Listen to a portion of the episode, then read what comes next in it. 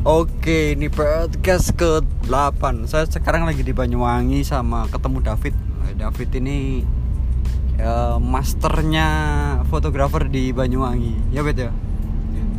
Insya Allah. Dari Jadi eh, kita sering Saya kalau di Banyuwangi juga sama David ini.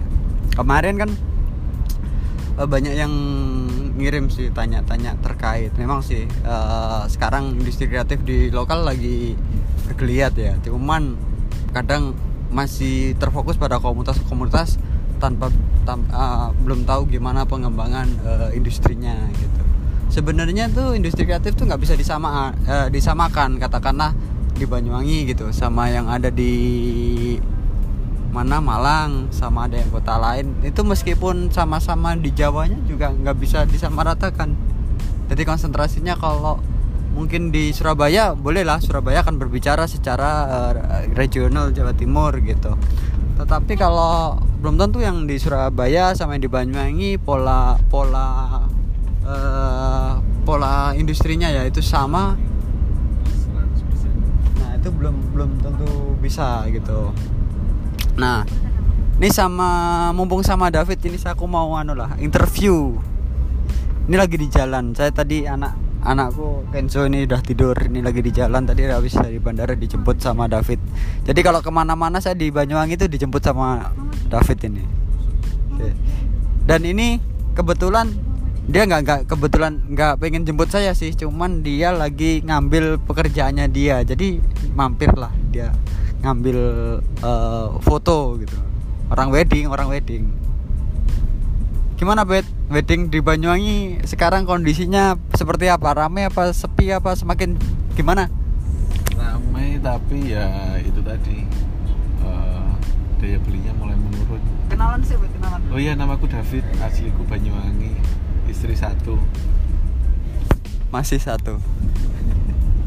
Eh, di Banyuwangi daya belinya bagus ekonomi di Banyuwangi juga bagus. Cuman akhir-akhir ini kan hasil panen apa-apa itu kan harga itu nggak stabil kayak tahun-tahun sebelumnya. Hasilnya melimpah sih tapi harganya yang kurang melimpah gitu. Harganya kurang bagus jadi harganya pem- daya belinya juga agak menurun. Berarti ini ya kesimpulannya nah ini teman-teman juga bisa disimak tadi jawabannya David dia ditanya fotografer jawabnya apa ya kan dia dijawab gimana foto di sini dia malah jawab Banyuwangi panennya gitu kan Iya, soalnya kan itu mempengaruhi kita berjualan di fotografi gitu loh. Fotografi di Banyuwangi itu ya emang maju.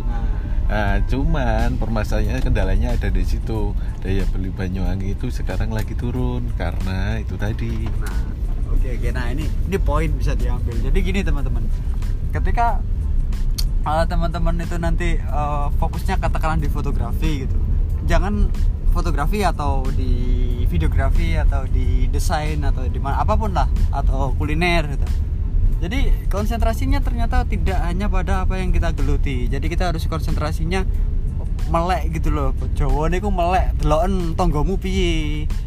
Duit-duit ra. Terus ya apa nih ya. Jadi nganu lah pokoknya ya jangan jangan sok ke kota-kotaan lah. Pak kenali dulu kenali dulu lingkungan kenalin dulu di di anu ya dikenali lingkungannya lah. Karena ya apa ya ngenali itu bisa kenal kenal dengan kenal dengan lingkunganmu. Kamu maka kamu akan tahu marketnya apa. Jadi nggak bisa dipaksakan idealisme kita.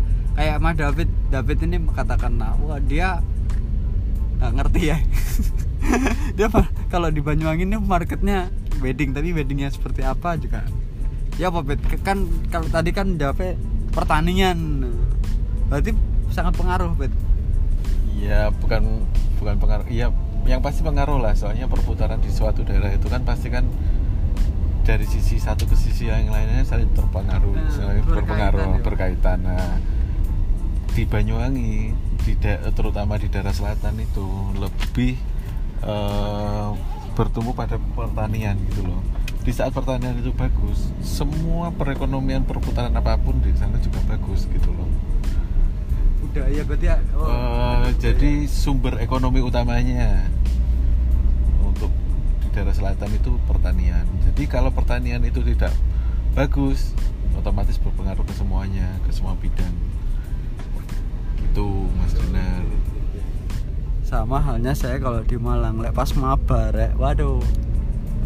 Maba pensi ya, kota pendidikan ya.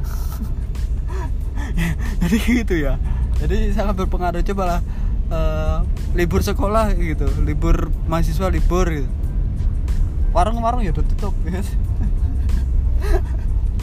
Sapi api harapan tuh ya tetap masa kayak seapi-api apa garapan ya wes ya lah nyambi gojek online gitu kan.